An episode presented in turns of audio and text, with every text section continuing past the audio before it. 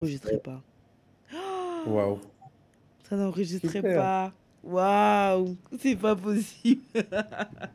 Et pourtant, j'étais en train de. euh, Bien t'as lancé et t'as arrêté? euh, mais à quel moment je l'ai arrêté? Je crois que j'ai, j'ai- je pensais avoir appuyé dessus, mais j'ai pas appuyé.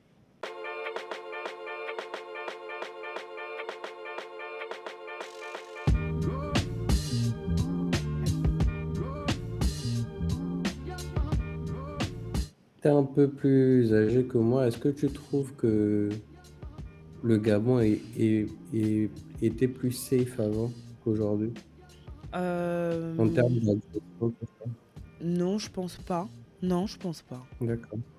Euh, je pense peut-être, enfin, peut-être qu'il y en a, peut-être qu'il y en a plus, mais en vrai aujourd'hui, je pense qu'il y a plus de d'agressions et donc d'agresseurs et de bandits parce Ouais. que les, les gens sont plus misérables en fait et que le banditisme en tout cas c'est une une voie facile. Bon, c'est, je suis pas sûre que ce soit facile parce que ça demande quand même quelque chose.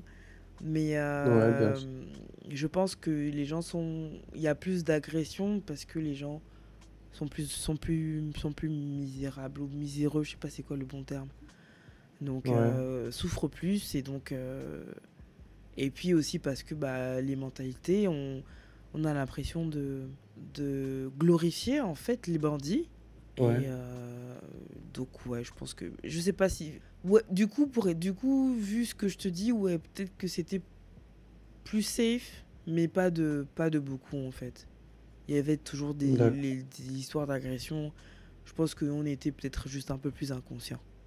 Ah, Je pense aussi parce que quand j'y repense, j'ai jamais été confronté à, un- à tout type d'agression avant mes, mes 15 ans, je pense. Ok. Donc je me disais que c'était vraiment plus safe, quoi. Bah, écoute, moi Mais je- vraiment après mes 15 ans, j'ai commencé à, à le voir plus palpablement. Mm. Non, moi, moi en vrai, j'ai la seule véritable agression à laquelle j'ai été euh, exposé, c'est euh, je me suis fait arracher mon téléphone dans le taxi. J'ai jamais été braqué ou whatever. Et le truc, c'est qu'en fait, quand je parle d'inconscience, c'est que il y a des choses que je faisais, des heures auxquelles je sortais ou je rentrais, des taxis que je prenais à, à- enfin, à des heures incroyables.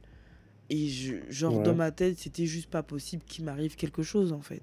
J'y pensais même juste pas. Aujourd'hui, avec justement le fait que les, les histoires sont plus ou plus fréquentes ou qu'elles arrivent plus fréquemment à nos oreilles euh, Mhm. et à, enfin, à nos yeux aussi via les, les réseaux sociaux, Oui. ça fait prendre conscience en fait de, de, de... Mais en fait, euh, tu sais, je me disais mais en fait moi j'étais malade. Des fois mes parents me disaient mais comment tu peux rentrer ou quand ils voulaient s'assurer qu'il y avait quelqu'un qui me ramenait, j'étais en mode tranquille, je vais prendre un taxi, je vais rentrer, tu vois. Et au- aujourd'hui, il y a Mhm. des trucs que je peux plus faire. Aujourd'hui, j'essaie d'avoir un taxi Ouais. plus ou moins fiable que j'appelle quand je dois rentrer tard, en fait. Ouais. Et c'est toujours la même personne parce que je sais que je peux monter dans... Il, il prendra personne d'autre. Limite, je peux même m'endormir dans sa voiture et je me réveiller quand il sera devant la maison parce qu'il connaît la maison. Mhm. Mais euh, pendant longtemps, je rentrais à pas d'heure. euh, voilà quoi. Mais euh, Dieu merci, mais jamais rien arrivé. Je crois que c'est, ça doit être ça la différence aussi. Je pense que le fait qu'aujourd'hui on ait les réseaux sociaux, tout ça, tout ça, ça fait que les agressions sont plus médiatisées. Du coup, on a l'impression qu'elles sont plus nombreuses aussi. Voilà qu'elles sont plus nombreuses alors que peut-être qu'avant, autant. peut-être qu'avant il y en avait autant. C'est juste qu'il y avait pas, au- ça ne nous remontait pas autant quoi. Tu sais, il y avait un- une agression dans un quartier très loin du tien. Il n'y avait pas de raison particulière que tu le saches.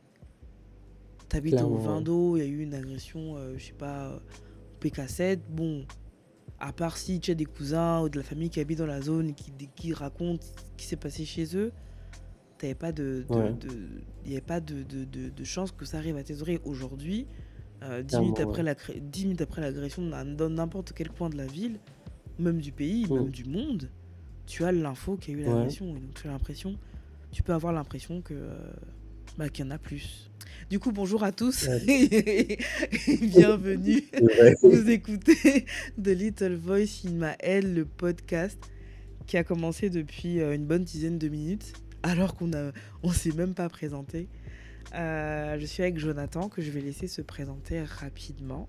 Bonsoir. Jonathan.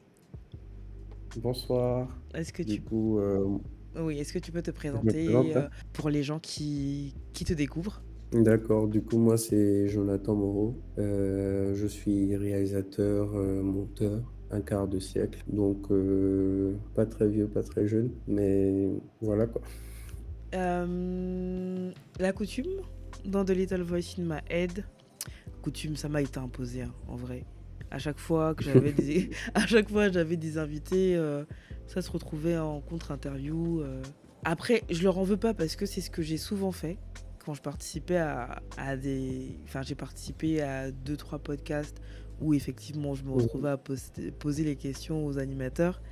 Donc je leur en veux pas. Du coup, je laisse maintenant la possibilité aux invités, à l'invité, de me poser une question s'il en a une et s'il en a pas, on passe à la suite. Ah, là, du coup, euh, j'en ai plus. Bon, parce que, pour la, pour- parce que pour petite histoire, on a, on a commencé l'épisode et euh, au bout d'un quart d'heure, on s'est rendu compte qu'on qu'on n'enregistrait pas. Donc on a dit des trucs super, on a eu un échange super et tout super intéressant. Et euh, bah ça n'a pas enregistré parce que j'ai pas appuyé sur record. Et euh, donc on a du tout recommencer à zéro et on n'a plus d'inspiration. Mais c'est pas grave. Si jamais tu as une question pendant l'épisode, n'hésite pas à m'interrompre. On va dire que tu as un joker. En plus de la question que Oui. l'invité peut me poser, on a la question que le dernier invité a laissée. euh, ce qui veut dire que tu auras la possibilité de laisser une question pour le prochain invité. Donc le dernier invité c'était Sarah et Sarah a laissé comme question, parce que je sais pas si tu as eu le temps d'écouter l'épisode de Sarah qui traitait, euh, Je suis pas encore arrivé sur l'épisode, non. d'accord, c'est pas grave, qui traitait de la passion. La question de Sarah c'est est-ce que tu as une passion? Et si oui, quelle est ta passion? D'accord. Est-ce que tu as une passion? Euh, oui, j'ai une passion. Je dirais même que j'en ai plusieurs, mais après, je trouve que qu'elles sont beaucoup liées. Ok. Si on parle euh, de toutes mes passions au sens large, je dirais que ma passion, c'est l'art, dans le sens où je suis vraiment passionné par, par le cinéma, d'abord à la base, parce que c'est mon secteur d'activité, par l'architecture, et pour moi, c'est une forme d'art aussi, et par la musique. Donc, euh, mes passions, je pense que c'est l'architecture, la musique et le cinéma. Est-ce que c'est le cinéma qui t'a poussé à avoir cette euh, carrière, on va dire, ou c'est le fait d'avoir intégré ce, ce secteur, ce domaine qui a euh, en fait qui t'a révélé en fait que le cinéma te passionnait Ça, c'est, c'est une très bonne question et je me suis posé la question il n'y a pas longtemps et je ne sais pas si j'ai trouvé la réponse parce qu'en soi, au Gabon, je dirais qu'on n'a pas trop la notion de d'aller en salle pour voir des films. On n'a plus. On n'a plus, oui. C'est dommage. Enfin, les, les gens de, de ma Oui, génération voilà. N'ont pas eu la chance de connaître les, le Como, le cinéma, le Gabon, etc.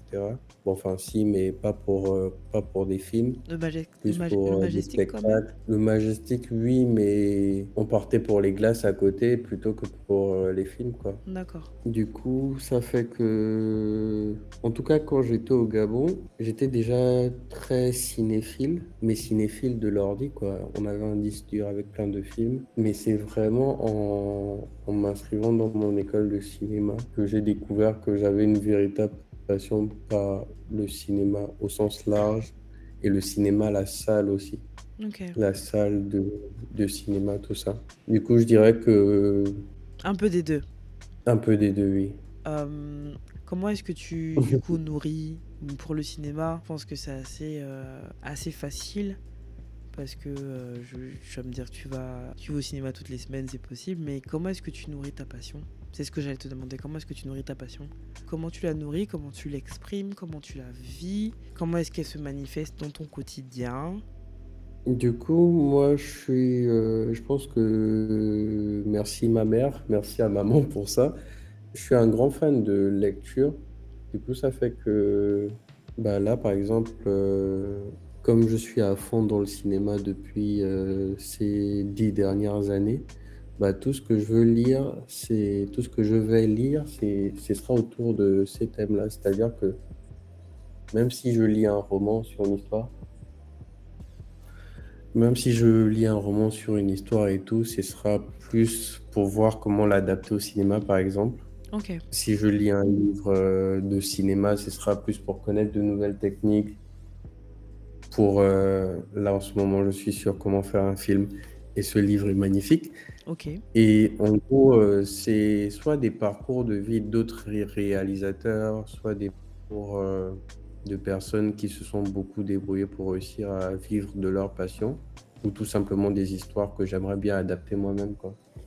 Ça, c'est comment tu nourris ta passion et comment tu la vis aujourd'hui? Est-ce que tu fais des... la vie Je... je sais que tu as fait un documentaire euh, qui tournait autour de, du secteur de la musique au Gabon, de la musique urbaine, oui. je pense, oui. que je n'ai pas eu la chance de voir encore, mais euh, que j'espère voir le... On va y quand ce sera disponible euh, sur les plateformes en ligne. Mais c'est ça la question du coup, comment est-ce que tu, tu, tu viens de nous dire comment tu nourris la passion, comment est-ce que tu la vis, comment est-ce qu'elle s'exprime dans ton quotidien? Est-ce que tu fais des... Je veux dire, tu peux, tu, tu vas pas forcément sortir. Voilà, est-ce que tu fais des courts métrages? Je veux dire que tu vas pas forcément sortir tout de suite le grand film euh, d'une heure, d'une heure et demie. Euh, oui. avec, euh, avec, tout ce, avec tout ce qu'il y a derrière, mais est-ce que tu t'exerces? Est-ce que tu fais des, des mini-vidéos? Tu t'exerces bah, du coup, pour le coup, oui. Depuis ces cinq dernières années, j'ai réalisé pas mal de trucs. Que soit ils sont en YouTube privé, enfin, en lien privé sur mon YouTube, soit ils sont en public. C'est pas mal de trucs euh, où je testais beaucoup ma manière de filmer, ma manière de raconter une histoire. Et là, c'est bah, depuis septembre, j'ai monté ma boîte de prod. Du coup, ça fait que je bosse sur plein de projets en, ce moment. Ok. Il y a un long métrage que j'écris depuis deux ans maintenant, qui sera développé sûrement dans deux ans aussi. Ok. Et en ce moment, je suis en tournage de d'une série de faux documentaires. Ok. En fait, le documentaire, c'est quelque chose que je que j'arrivais pas à regarder à la base et du coup, je me disais que c'était pas un genre qui allait me plaire à réaliser. Mais au final, euh, je pense que c'est le genre qui me plaît le plus à faire. Donc euh, bah, là, j'ai écrit avec les membres de mon équipe euh, des capsules d'une euh, quinzaine de minutes en moyenne Ok. qui vont bientôt sortir une fois qu'on aura toute la première saison. Une Et en gros, ce sera saison de combien d'épisodes? une première saison de 10 épisodes et là on est à, à 8 épisodes écrits et 2 épisodes tournés. Ok, Du coup, ça, ça débute tout doucement. C'est des, C'est le euh, temps de préparation, du coup, ça fait que ça fait que ça prend beaucoup de temps. Ce sont des épisodes qui sont liés les uns aux autres ou c'est euh, ou pas du tout? Pour te pitcher un peu le, le projet de la série, c'est que on parle un peu de, on va pas dire théorie du complot, mais plutôt de, soit c'est de la sensibilisation, par exemple, il y a un épisode sur, euh, c'est de la fiction, hein. il y a un épisode sur une vieille femme qui vient du futur et qui est émerveillée de voir un arbre, tu vois. Ok. Et en gros, c'est pour sensibiliser par rapport au fait que À l'écologie et à bah, a l'environnement exactement sur l'écologie, Et par exemple, il y a un autre épisode aussi, toujours fiction, sur un calendrier des maladies. C'est là où on part un peu plus dans le Ouais, on est fou. Et en gros, c'est le pitch de cet épisode-là, c'est qu'il y a un médecin qui vient révéler que, en gros, il y a un calendrier de toutes les maladies, que toutes les maladies sont programmées à l'avance, euh, une vingtaine, une cinquantaine d'années à l'avance, quoi. Et du coup, c'est un peu ces délires que, que je voulais montrer à l'écran. Et c'est pour dire, en gros, et si c'était vrai, quoi. Ah, ce que j'aime bien dans le, dans le documentaire, en tout cas, je, je pense que Oui. c'est ce que les gens. et Je, je- je pense, vraiment, c'est vraiment la supposition. Ce qui doit te plaire dans le documentaire, c'est la recherche, en fait. La recherche et la découverte. Exactement. Parce que, euh, surtout quand c'est des sujets qui, bah, qui intéressent, des fois le sujet peut t'intéresser au cours de- au- en cours de route, en découvrant les choses. Mais je pense que si, si de Oui. base tu as une- un sujet qui t'intéresse et que tu dois faire un documentaire dessus, que du coup tu dois euh, avoir des, références, euh, avoir des hist- de, de l'histoire dessus, ça doit être vraiment super chouette en fait. Et rencontrer des gens qui s'y connaissent et qui vont te, te- te- te faire des révélations, qui vont te sortir des anecdotes que personne d'autre ne connaît. ou que personne d'autre ne, enfin, ne connaissait en tout cas avant toi, je pense que ça, ça doit être, euh, ça doit être génial, ça. C'est énorme. Et je pense que j'aurais pu passer à côté de quelque chose si euh, bah, à l'école, on nous avait pas un peu imposé de, de faire un mini documentaire avant que je ne produise celui-là. Ok. Et en gros, bah, ce qui revenait un peu de nos profs, c'était de choisir un thème que vous pouvez maîtriser, qui vous passionne, que vous côtoyez au quotidien. Et moi, comme euh, bah, avant de, de rentrer dans, dans le cinéma de l'autre côté de la caméra, j'étais plutôt devant, j'ai fait de la musique, tout ça. Bah, du coup, il y a ces restes-là et ça a toujours été bon, mon combat, entre guillemets, de, de me dire que mais pourquoi on n'a pas de droit, pourquoi, pourquoi, pourquoi, pourquoi, pourquoi? Et quand on nous a poussé à faire du documentaire, moi, par la suite, je me suis dit, mais s'il faut faire un truc sur un sujet que, qui me passionne, bah, je fais sur la musique automatiquement. Tu étais un rappeur. je peux pas faire sur la musique. J'étais quoi? Un rappeur. Il paraît. on écoute ça où? Non, comment ça on écoute ça où? Mais comment c'est Tu viens de dire devant la terre. Non, tu viens, tu viens de dire devant la terre entière qu'avant d'être derrière la caméra, tu étais devant la caméra parce que tu faisais de la musique. On écoute ça ou en plus qu'on peut retrouver. Aïe aïe aïe. En vrai, on vous mettra, on, trouvera le moyen de vous mettre des liens quelque part. voilà, mon dieu. J'étais encore en messe l'époque. Euh, Pourquoi tu as arrêté la musique? depuis. Pourquoi tu as arrêté? Est-ce que non Est-ce que tu as arrêté la musique déjà? C'est ça. J'aurais dû commencer par ça. Est-ce que tu as arrêté? Et si oui, pourquoi est-ce que tu as arrêté? Est-ce que tu as levé le pied Et si oui, pourquoi est-ce que tu as levé le pied? Hum, Est-ce que j'ai arrêté la musique? Je dirais que non, mais j'ai arrêté de la partager. Oh, ok. Parce que, euh, parce que mon père, ma mère, je sais qui qui m'a dit, euh, je crois que c'était ma mère au final, elle m'a dit que si tu veux être bon dans un domaine ou dans plusieurs domaines, il faut d'abord que tu sois excellent dans l'un avant de passer à autre chose. Et en gros, je me disais que si je voulais être bon dans la réalisation, parce qu'à la base, je voulais réaliser pour pouvoir réaliser mes clips. Du coup, je me suis dit, bah, je fais de la musique. Est-ce que je peux réaliser mes clips? À la base, c'est pour ça que je voulais faire de la réalisation. Et quand j'ai commencé à toucher un peu à la réal, je me suis rendu compte que pour être vraiment un bon réalisateur, pour être un bon réalisateur, il fallait que je me mette à 100%. Du coup, ça fait que j'ai dû lever le pied sur la musique pour en apprendre plus sur la réal. Sur la réal. Et bah, c'est ce qui s'est passé. Et par la suite, euh, bah, les sorties devenaient moins fréquentes. Et pour ma santé mentale, je me suis, euh, je me suis retrouvé face à, la question de savoir pourquoi je faisais la musique à la base. Et je me suis rendu compte qu'en fait, ça a toujours été un exutoire. Ça fait très cliché parce que tous les artistes disent ça. J'ai rien dit. Mais c'était un exutoire. C'était un exutoire. Et, je le faisais vraiment pour moi. C'était pas en mode. Euh, je voulais aussi que mon exutoire soit écouté. J'ai jamais vraiment fait ça pour être célèbre ou quoi. Ok. Est-ce que tu as déjà. On a un petit monde dans la musique. Est-ce que tu as. Je vais revenir sur ta dernière phrase. Mais j'ai d'abord une question. Euh, de toutes les façons, c'est lié.